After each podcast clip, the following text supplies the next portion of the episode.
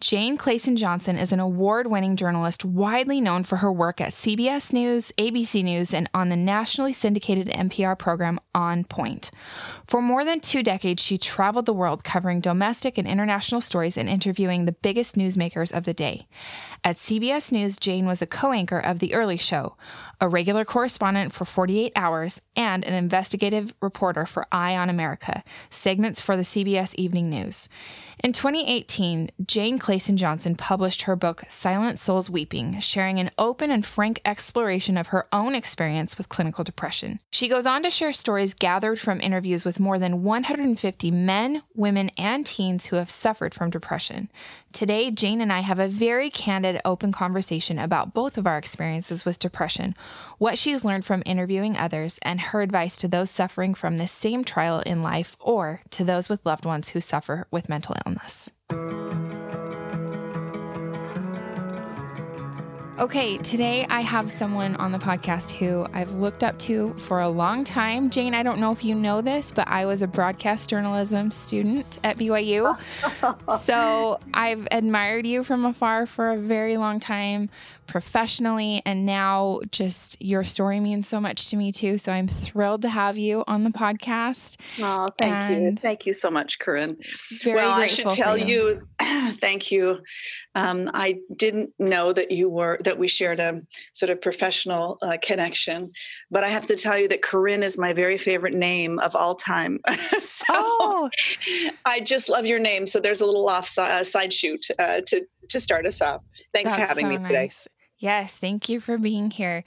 So, and we said this in the intro, but for those who don't know, can you tell us just a little bit professionally, you know, what your work has been like um, with your career and your family? Just tell us a little bit about yourself, and then we can get into your story. Sure. So um, I uh, worked for many years um, uh, as a journalist. Um, most recently in New York City, um, I hosted a morning program, uh, the morning program on CBS with Bryant Gumbel called The Early Show.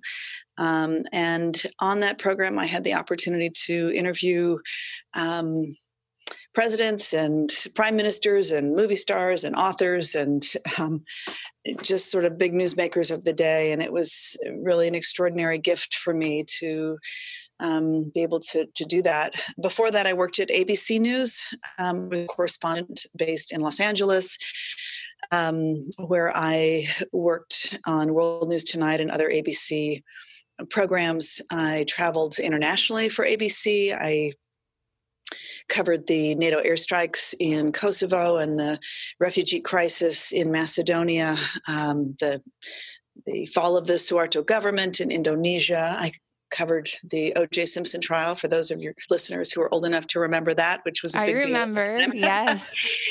and um, and before that, I uh, worked at KSL Television in Salt Lake City um, after graduating from Brigham Young University uh, with a degree in journalism and music. I actually went to college on a music scholarship, on a violin scholarship, and then found my way to journalism, I'd always loved to write and I'd always loved to tell stories. And so that's kind of how I found my way um, to journalism. And since I left uh, New York, um, I have worked at um, at the NPR station here in Boston, very part time. I fill in for the host on a nationally syndicated um, program, uh, NPR program called On Point. So I left New York uh, because I I desperately wanted to have a family and to be a mother. And so I left that world sort of full time um, and came to Boston where my husband lived. And we have two children, um, now teenagers, um, almost 15 and 16. They're in high school now. And, um, and I have three older stepkids. Um, my husband joined the church when he was 36 and had three little children. And so we have a very full life. We have four little grandchildren now, although I don't feel old enough to have grandbabies, but I am. Wow. well, but so, your, your own children are teenagers. So that's right. Yes. That is a remarkable. Okay, I can't even believe how similar. I mean, I don't want to say that my career path is any anywhere similar to yours because I haven't done any of that really remarkable newscasting. I kind of left my broadcast journalism days in the dust, but um, but I also started out my days at BYU on a piano scholarship, so in the music department, Oh. and did three semesters of piano performance, and then I said this is too hard, so um, switched over to broadcast journalism. So that's really Oh, fun that's to. so funny. yeah, what well, a fun you know, fact. I, I thought of it. Um, it was hard, and I remember those days, like you probably, you know, in the Harris Fine Arts Center, down in the Yep. dungeon practice rooms, Practice you know, rooms. for hours at a time, and three, four, five, sometimes more hours. And I played in the Philharmonic, I played in the chamber orchestras, and you know, I just after at some point, I wanted it to be. Um, uh, something that I enjoyed doing, not something that I felt pressure to do. And I guess I just wasn't good enough to push myself that that much every day. And I did, but I um, after a while, I and I still love to play. Um, but I, I had a different path set out, as did you, for our lives, and everything works out for everybody in their own way, right? Yes, I so agree. Totally believe in that. So tell me about your story with depression because I have to tell you too, as someone who sat back and admired your career and who you were as a working woman who also raised children and was a member of the same church as me, there were so many, you know, aspects of your life that I admired looking from afar, thinking, wow, she is she has it all together. And then and and now i admire you even more in a different way for sharing your story and um but i i want to talk about you know how your journey of what happened to you with depression and discovering that and then why you decided to share that Well, thank you for the opportunity uh, to speak about this important uh, subject. Um, I, I guess my own journey um, with depression was uh, unexpected and harrowing. Um, I, I guess throughout my life, I describe it as, you know, situational sadness. I mean, just the ups and downs of life, right? And I had them like everybody else has them, uh, but nothing that a good cry or two or three, right, couldn't get me out of. Yep. But when I um, fell into a clinical depression, it was different. it was very, very different. And it was very physical for me. I mean, I I use words like drowning and choking and sinking and suffocating because I just felt it with every cell of my being. I just felt like a different person. I felt like my brain had been hijacked in a way that I couldn't, I didn't know what was wrong with me. Totally. And it was like you know someone had thrown me into a burlap sack and tossed me into a lake and i just i couldn't get out and the more i tried the worse it got until um, i started i started thinking that my husband would be so much better off with a different wife that my little children deserved so much more than me and um, and and I frankly wanted to fall asleep and fade away. And I and I didn't have a, a mechanism for making that happen. It was just that I I was clinically depressed and Mm-hmm. I just wanted to fall asleep and and fade away and not wake up. And finally, my husband um, took me to a doctor. He actually took me to two doctors and they helped me realize that what in fact my children needed was was me the real me and not this person who'd been hijacked by a terrible illness and my husband needed me his wife uh, to be a partner with him and not to be in bed all day um, because i was so sick. And so we started getting the process of treatment and help and i went on medication for a stretch and i started to feel better and um, after I had gone through a lot of therapy and decided that I was going to talk to people about sort of what had happened to me, and as I started conversations with others, I started to realize how many people like me had suffered or are suffering and who didn't talk about it because they were too embarrassed. Mm-hmm. And so I thought, huh, that's that's just not right. Uh, why are we all hiding this? You know, why are we all sort of so ashamed that we can't talk about depression like we would talk about I don't know, a thyroid imbalance or kidney stones or heaven forbid a cancer diagnosis, you know? It's right. it's a physical condition and so I, I embarked upon this journey to write my book. And I took my journalism skills and I decided I was going to put them to use and I interviewed more than 150 people with uh, and hundreds of stories later uh, came out with silent souls weeping to try to break the stigma my number one goal was to break the stigma of mental illness so I found out about your book, Silent Souls Weeping, actually from my grandfather, who is. Oh. Uh, he still practices law a little bit, but he's kind of a retired patent attorney, and as is my dad. And he sends us cliff notes from books quite often in our email.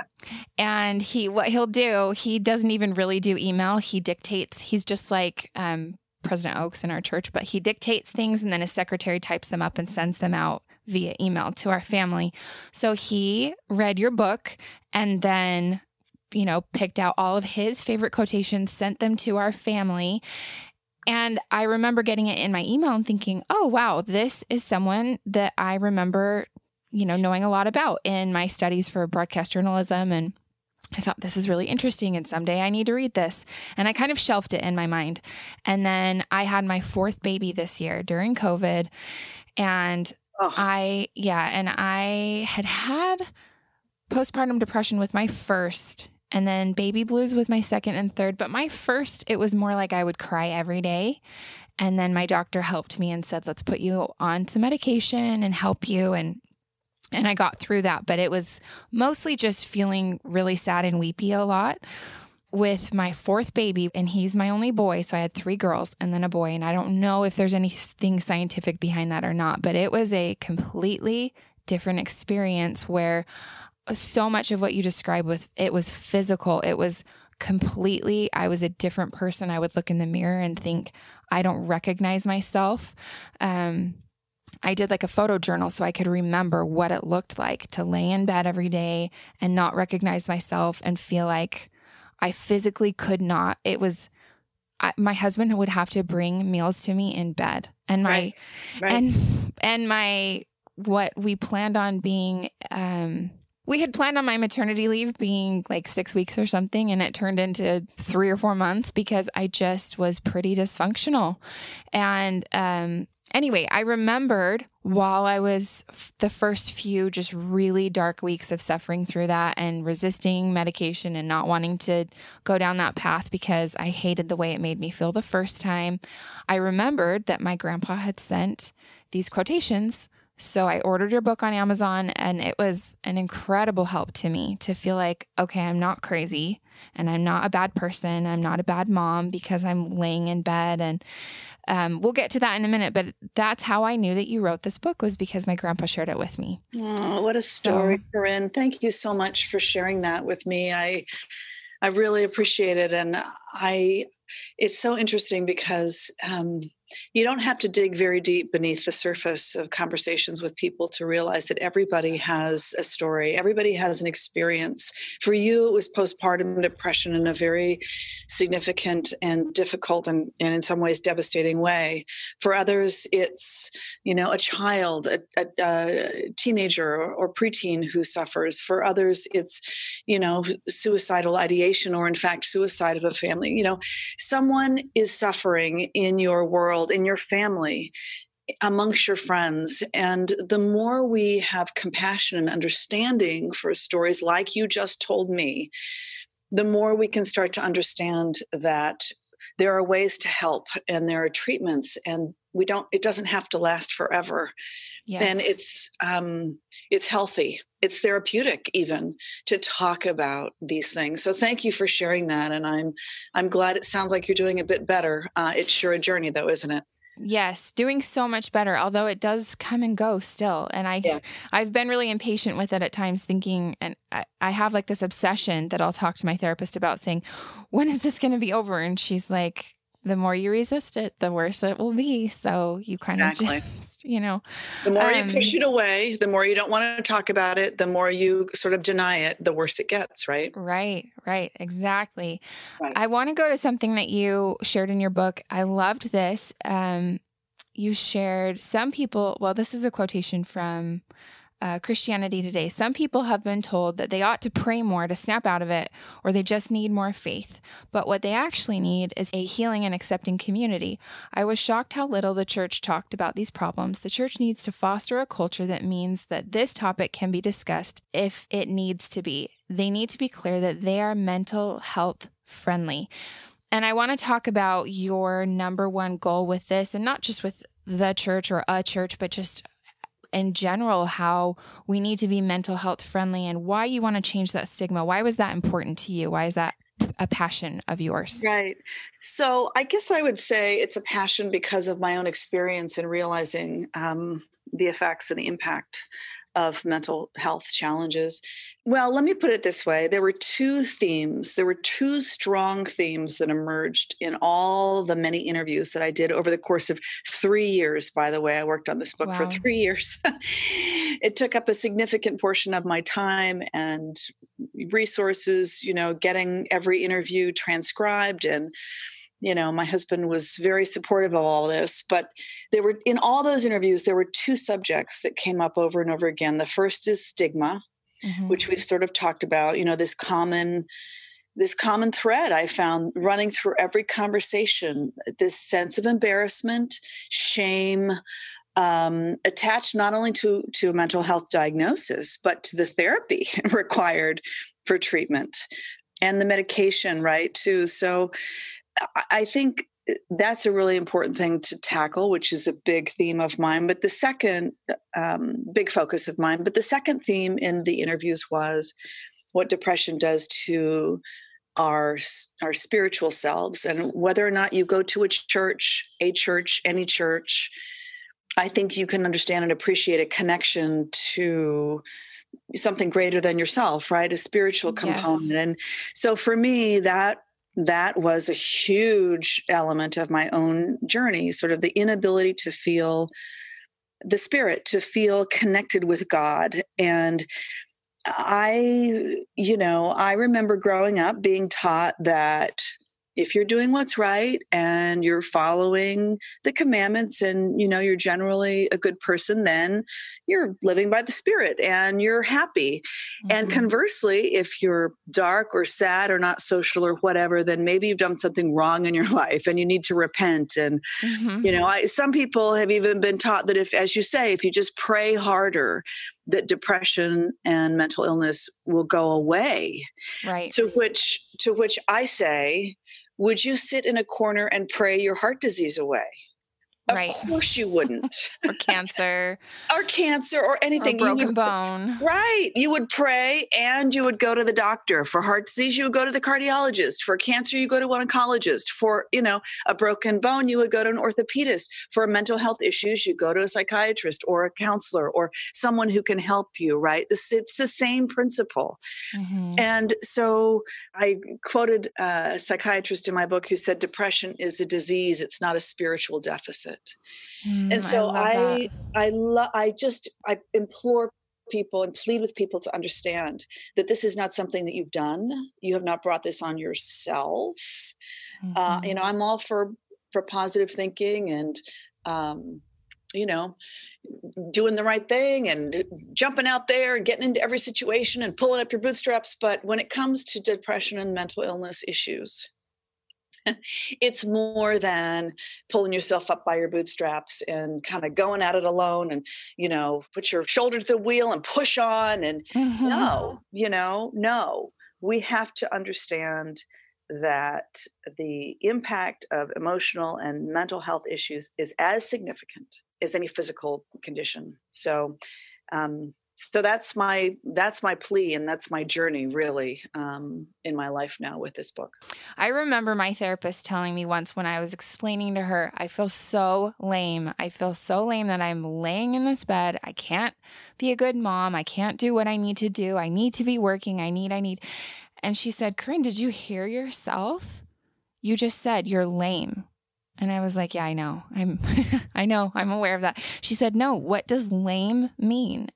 She said mm-hmm. that that is the same thing as you can't walk. She said you need to realize that it's as if you had two broken legs. Right. You can't you don't have the energy to walk downstairs. I mean, it was just I have never experienced anything like this season of postpartum depression that I've had this past year. Um, and I will tell you, I don't know if you've watched it, but the show This Is Us, mm-hmm. I was Uh, watching that, just trying to get through the end of my pregnancy, trying to just, you know, pass that last little bit of being miserable. And I remember watching an episode where they showed one of the main characters, Toby, laying in bed. And I remember thinking, like, oh my gosh, like, really it's that bad that you just have to lay in bed. And I've kind of always thought that way.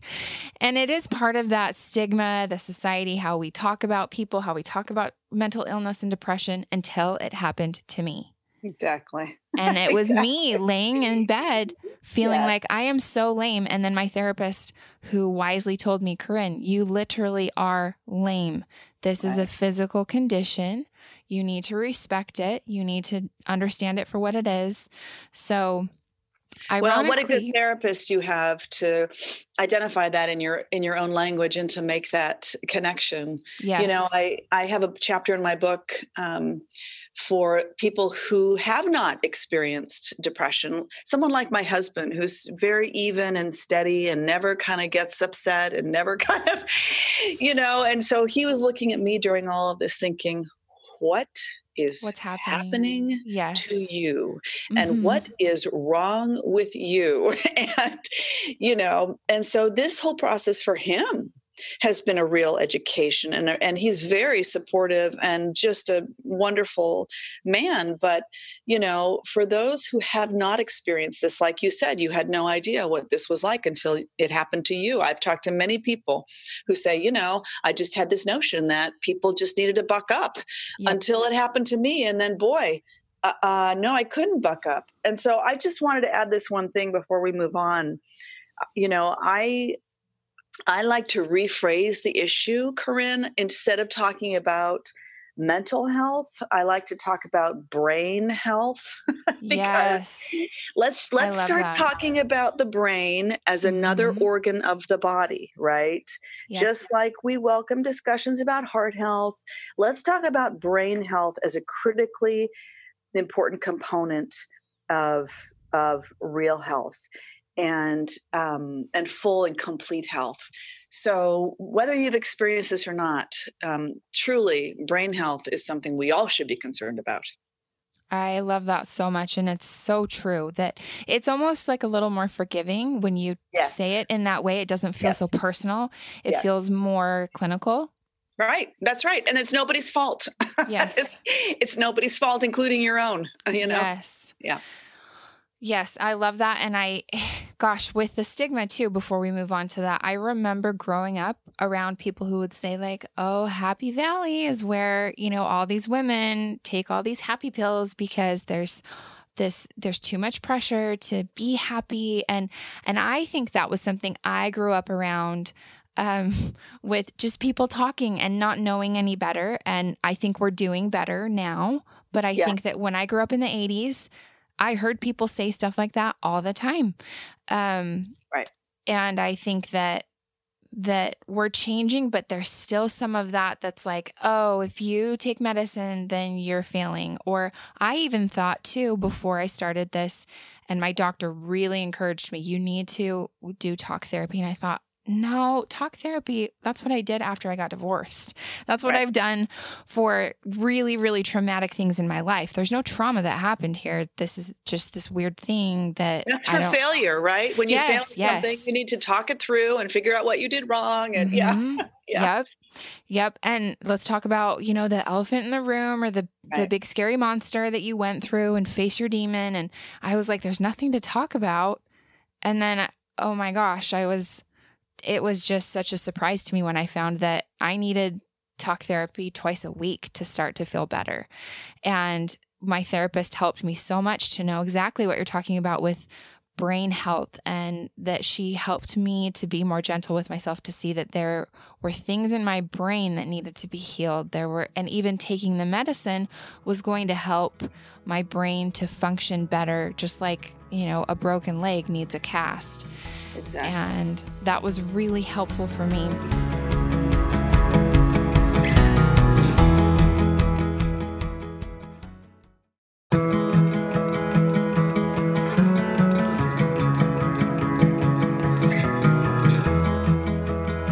I wanna ask you about a little bit about the stigma and how perfectionism affects that because you oh, talk oh, about that in your book and I feel like what you shared was so helpful for me too and for I think it's ironic that a lot of times people who get hit really hard with depression are those who feel like if I just work a little bit harder this is going to go away. Right. Well, I think um, for so long, there have been a lot of cultural and historical misconceptions about depression, mm-hmm. about mental health issues, and we've had a very judgmental view of it all. And I think for also for a long time, it's been perceived as some sort of character flaw. Yes. You know, something we could control or overcome if we just tried harder. I remember uh, one woman who suffered with a very serious uh, depressive episode that lasted almost a year. I talk about her in my book, um, where she couldn't leave her bedroom. Uh, this was a very accomplished woman um, who she was just really very ill. And I remember she said to me, Too bad I can't wear a cast on my head because something is broken in there. Mm-hmm. And that's really hard for people to understand right? Just like if you'd wear a cast on your arm, as we have discussed, you know, people would know, oh, she's got a broken bone. You can't put a cast on your head as this woman hoped she could do, wish she could do, so that people could see that something is wrong, right? right. So I like to say, you know, when it comes to the stigma um, of of mental illness, um, that depression is not the result of some sort of personal inadequacy. It is not a black mark on your character. Nobody thinks that, um, you know, battling any other serious uh, illness is a matter of sort of, you know, just doing your best. And, you know, you're not going to fix this with work and discipline. You have to get uh, treatment. And I, I, remember a very profound story that kind of illustrates this point. I talked, interviewed, talked to two sisters who were hospitalized at the same time. One for uh, pretty significant and advanced cancer, and one for depression and mm. suicidal ideation, which means she wanted to take her own life. She um, she wanted to die. And what was devastating to me was how differently these women were treated by family and friends. Yeah. For the sister with cancer, just an outpouring of love and support and meals and visits. And she so richly deserved it. I mean, it was just an awful situation. But for the sister with depression, uh, and suicidal thoughts. You know, nothing even close to that. And even from people who loved her, you know, uh, it was just kind of a judgment like, oh, there she goes again, you know, back in the hospital. Um, and the truth of the matter is that each of these women was quite literally fighting for her life with two different but life threatening physical conditions. Yeah. Right. So I love that story because it's so emblematic of of of what I see or have seen with mental health and mental illness as compared to physical illness. The other story I would share would be um, one of many in my book. There was a, a woman named Lori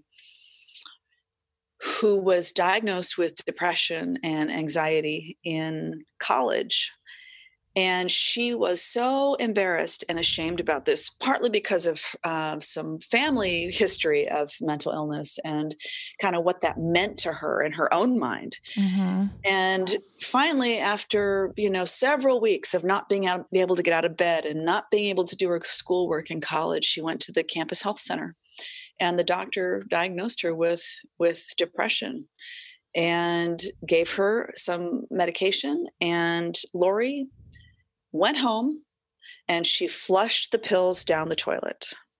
She said, I felt like this was a weakness mm-hmm. that I could will myself out of, that I should be able to fix this myself. And so she kind of went on with her life and had many difficult years after that until finally she, you know, she got married and after a baby was born, here she went again, as you have experienced, into a terrible postpartum mm-hmm. depression and talked to her doctor finally and got the help that she needed because she was open to it, because she realized that this life she was living was not sustainable. And what I love about Lori's story is how um, how evolved or how the evolution in her thinking uh, progressed, right? At one time, she was embarrassed and ashamed.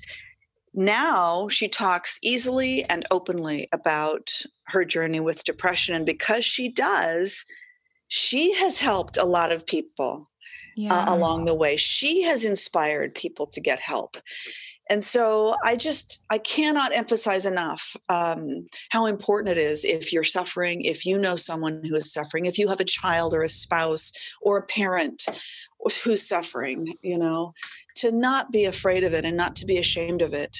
And the more you open up the more you know the chain the, the domino effect kind of happens. And when you're open about it some it gives permission for someone else to be too. And that yes. quite literally corinne it quite literally can save someone's life. Yeah, it is remarkable how many, as I've talked about this on Instagram, how many women have come to me and and told me that they're experiencing similar things and and for me, I knew where to turn because I had a doctor who was checking in on me and I had those doctor appointments already scheduled as they wisely do. I kind of think that we could probably use even more checkups, but at least, you know, the 2 week and the 6 week after you have a baby with your um OBGYN. But for someone who's listening to this who doesn't have an automatic setup of, you know, okay, I know I have a doctor appointment coming up and I could talk to my doctor then where do you tell people to turn if they're reading this book of yours or they're listening to this podcast and they're like, I think yes. that I'm experiencing those things? Well, it's a great question, and I'm really glad that you brought it up. I think sometimes um, the easiest first step is to open up to someone uh, with whom you're close mm-hmm. a, a dear friend, a sister, a mother, um, someone in your church, a neighbor, if you can just get the courage to reach out and to ask for help um, and to say, I am struggling, sometimes that's the hardest first thing to say. I am really struggling. Yeah. And if if you can do that, that will be a lifeline for you initially. What you really need to do is talk to a doctor, talk to it may be the first step for you is your primary care doctor who can refer you to a counselor or to a therapist or to a licensed clinical social worker or someone who can you know kind of help you uh, navigate this path. And if you're someone who is being reached out to please please um, listen mm-hmm. and help and offer to make a phone call to you know um, a community health clinic to the campus health center to your own doctor to get a reference for a friend or for a uh, you know someone that you love i just there are resources out there and and i i will also admit and acknowledge that sometimes it's very hard to find a therapist a good therapist. Yes. it sounds like you had a really good therapist corinne and i have had good therapists and i have had really bad therapists. Same same. And i i always yeah. say bad therapy is worse than no therapy.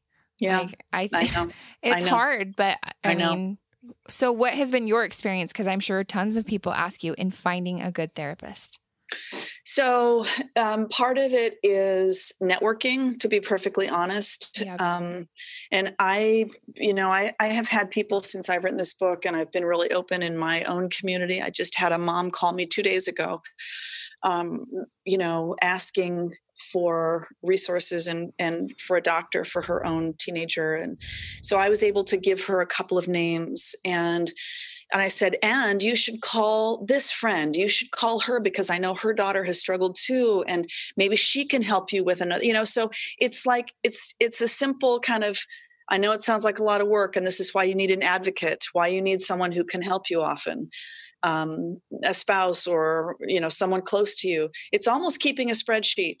It's almost just getting a piece of paper and saying all right i called jane. She gave me these two names. I called my other friend and she gave me this name. And then you just got to start getting on the phone and you just got to start calling and connecting with people and and trying to find a way to get help. Um, there's just no other way. And our healthcare system unfortunately is set up in a very uh, dysfunctional, I think, a very dysfunctional way when it comes to mental health services. So yeah. keep pushing and keep plowing forward and don't give up. But no, it's not an easy road. Um, but, but, and you can still find your way and it's possible to get a good fit and it's possible to find a good doctor for you you just have to keep going and keep trying yes you mentioned teens a second ago, so I want to circle back yeah. to that and just talk about your experience with interviewing teens. And you talk about that in your book and parents of teens. And what's your advice there? Oh well, you right. You really know how to cut right to the heart of it. um, yeah, one of my chapters in my book is uh, about kids and teens who suffer um, with mental health challenges, and mm part of the reason, um, another part of the reason that I wrote this book is because um, of the experience in my own family and my own daughter who has really um, suffered with um, with anxiety, uh, debilitating anxiety, and, and and other mental health challenges. Um, so, um, gosh, where to start? I mean, I've lived this in a pretty significant way uh, over the last two years myself. Um, and I think what's challenging about dealing with depression or anxiety with a child is that sometimes it's hard to tell the difference between regular sort of teenaged angst mm-hmm. and, you know, teenagers like to sleep a lot and they're kind of you know hormonal and moody. Um, moody and how do you know you know? What do you what's what's real and what's not and what's normal and what's not? And i think um i think having resources you know i talk about a lot of this in my book about what to look out for and kind of what you should do what the red flags are. Um, but dealing with a child who is suffering is one of the most uh, exhausting experiences that a parent could have um, because it's one thing to, to, to deal with an adult um, who may recognize and acknowledge and understand what's happening in their lives but uh, for a child it's very confusing and disorienting and and frankly um, scary um, for both for both the parent and the child. So I, I have such empathy uh, for moms and, and dads who who struggle with this and who have this um, that they have to deal with. And I would just say, you cannot give up. You cannot give up. And you are your child's hope. And so, as hard as it is, um, please keep going and please keep making the calls and please keep finding the right resources and the right programs and the right doctors um, because um, your child your child's life will will really depend on it um, and and and I know it's it's just as hard it's just as hard as anything that you'll experience in your life. Yeah, thank you for sharing that. Um I I mean, I'm just grateful that you are willing to share your personal experiences because I know it's affecting so many of my friends who have teenagers. And so, if you have a friend who you know, or you see these signs, or you suspect that they are depressed or have anxiety, or maybe they've openly talked about it, how can you support someone who is dealing with mental health issues? Well, sometimes see because i i didn't used to be like this but i am i will go up to them and I will start start a conversation with them. And sometimes people are defensive and they push back, and sometimes they're more open. But either way, either way, if I sense it's like I have radar now, I can see mm-hmm. that person who who is um, having a hard time, who is a little bit more inward focused or sort of um, you know to themselves than they used to be i will just go over and i'll start talking to them and i'll tell you what people just need a friend. Sometimes you know when you can see someone struggling if you can just reach out if you can make the outreach if you have a sense or a hunch or just a feeling that something isn't right there that feeling is there for a reason so follow up on it and mm-hmm. and and do it and go over and have a conversation and i'm very blunt I mean, I just I use myself as an example and I'll say, you know, I can see that you are I can see you're having a hard day because I've had hard days like this and I have felt like you and I feel like I've been through it. Um, can I help you? What can I do for you? How can I be a resource for you? And let me tell you my own story. Sometimes it's hard for people to share their own story 1st mm-hmm. So if you can be the one to initiate, if you can be the one to reach out and say, here's what happened to me. And let me tell you the time where I was fantasizing about my own funeral. Let me tell you about the time where in my head I was picking out the flowers and who would speak and the and the chapel full of people. And let me tell you about the time where you know i I contacted a, a, woman and had her come over and, you know, and told her that if I wasn't around, I want you to, you know, I want you to marry my husband and raise my children. You know, these are very difficult um, things to talk about. Mm-hmm. But when you do, you open the gate for someone else to share what's happening in their lives and you open the door for them to share difficult things. So please don't be afraid to share your own experience um, because it gives permission for someone else to share theirs. Yeah, that's so powerful. What if they are flaky? They don't respond to the first time you try to talk to them. Just got to keep going. You just yeah. got to keep going. I mean, you just got to keep trying. And um, sometimes it's a note sometimes it's a phone call sometimes it's a text sometimes it's just you know these are not big acts. This is not you know preparing a big dinner for someone. This is just uh, uh you know ping i'm here for you. Ping mm-hmm. you know how can i help? What can i do? I was thinking about you today. Um, it's just as simple as that. And it's harder now in many ways right? It's sometimes yeah. in some ways it's harder but in some ways it's easier um, because we I don't know about you, but I, you know, we're not in in church uh in our church services except yeah. for once once a month you know we're in I, california so same here yep yep you know we see my, but we do see you know neighbors uh, more because we're all outside and we're walking around a little bit more and so there are you know there are benefits to this and there are downsides to all of this um, pandemic um, but I do think it's a lonely time for a lot of people, and yeah. I do think a lot of people are are sad and and alone. So it sure is a good opportunity to to reach out and yeah. say, "I'm here for you." Well, I, I love your advice and to just keep trying because I had one friend who during this, she could kind of see really what I was going through and had been there herself. And the thing that I appreciated the most was that she just kept, even the first couple times where I was I was too sick to get out of bed and go on a walk, she would continue to text me and say, Do you feel up to going on a walk today? Hey, I'm going on a walk. Do you want to come with me? And um, wow. she just didn't give up on me. Yes. And that one friend, Amy, if she ever listens to this, she was that one friend who didn't give up on me, who just kept popping into my text messages every few days. Hey, it's a beautiful day. You want to go on a walk? And that was life saving for me we need more Amy's in this world. You know, yeah. we need more Amy's who are just willing to to just keep keep going and because Amy sensed something because I think you said she'd been through it, right? Yeah. And so she knew.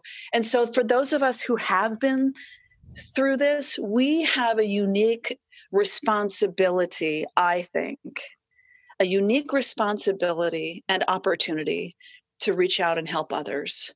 Um, why why else go through all this why exactly. else go through all this pain and mm-hmm. heartache mm-hmm. if not to share our our learning and our wisdom with someone else and to be um to, to, to be someone else's savior to be someone else's helper along yep. the way why else go through all this yeah. you know and that's and really that's what the savior expects of us and that's his biggest ask is just to love one another, to uh, do that for someone else. When someone's done that for you, you turn around when you're well and when you're ready and do it for someone else. That's right. That's exactly right. Okay, we have covered so many amazing things, and yet there were so many good things too from your book that I have highlighted and marked and wanted to talk to you about. So people are just going to need to read your book because it's so incredible. But I have one last question for you, and that is if there's one message that the person listening to this remembers, what do you want that one message to be? That you're valued and that your that your life is meaningful and that you have so much to offer. And if you are struggling with mental health issues yourself, um, you're not alone. You are not alone. And there are other people out there who have walked your path and who have walked it successfully. And it's not without pain and it's not without heartache, but there is hope and there is help. And if you are are living with someone or you know someone who is struggling, please please be um, please be their light. Please be their um, support please be their shoulder to lean on um, because we all need each other and everyone struggles with something. They just do. And some challenges are are more obvious and some are invisible. And for those of us who are struggling with invisible challenges um, that's okay. They're real um, yeah. but you're meaningful and you're valuable and we need you and um, we love you so Thank that's you. my message. Thank you so much for that. That was beautiful. Um, where can people find you or your book or or get more of this information that you've shared? Uh, well, uh, my book is available on Amazon. Silent Souls Weeping: um, Depression, Sharing Stories, and Finding Hope. And that's the subtitle. And um, I'm available through my website, uh, Silent Souls Weeping uh, .com and I answer questions or outreach there. So okay. thank you so much, Corinne. I, am really grateful for your goodness and I have felt it uh, before this podcast and and during it and your willingness to talk about these important things. Thank you so much, Jane, and thanks for your time today too. Thank you. Thanks so much for listening to Mint Arrow Messages. Make sure you follow us on Instagram at Mint Arrow, subscribe to our Apple Podcasts, and rate and review us if you like us. And to get show notes, go to mintarrow.com slash podcast, and you can even sign up to get show notes emailed right to your inbox, and we'll email you every time there's a new episode.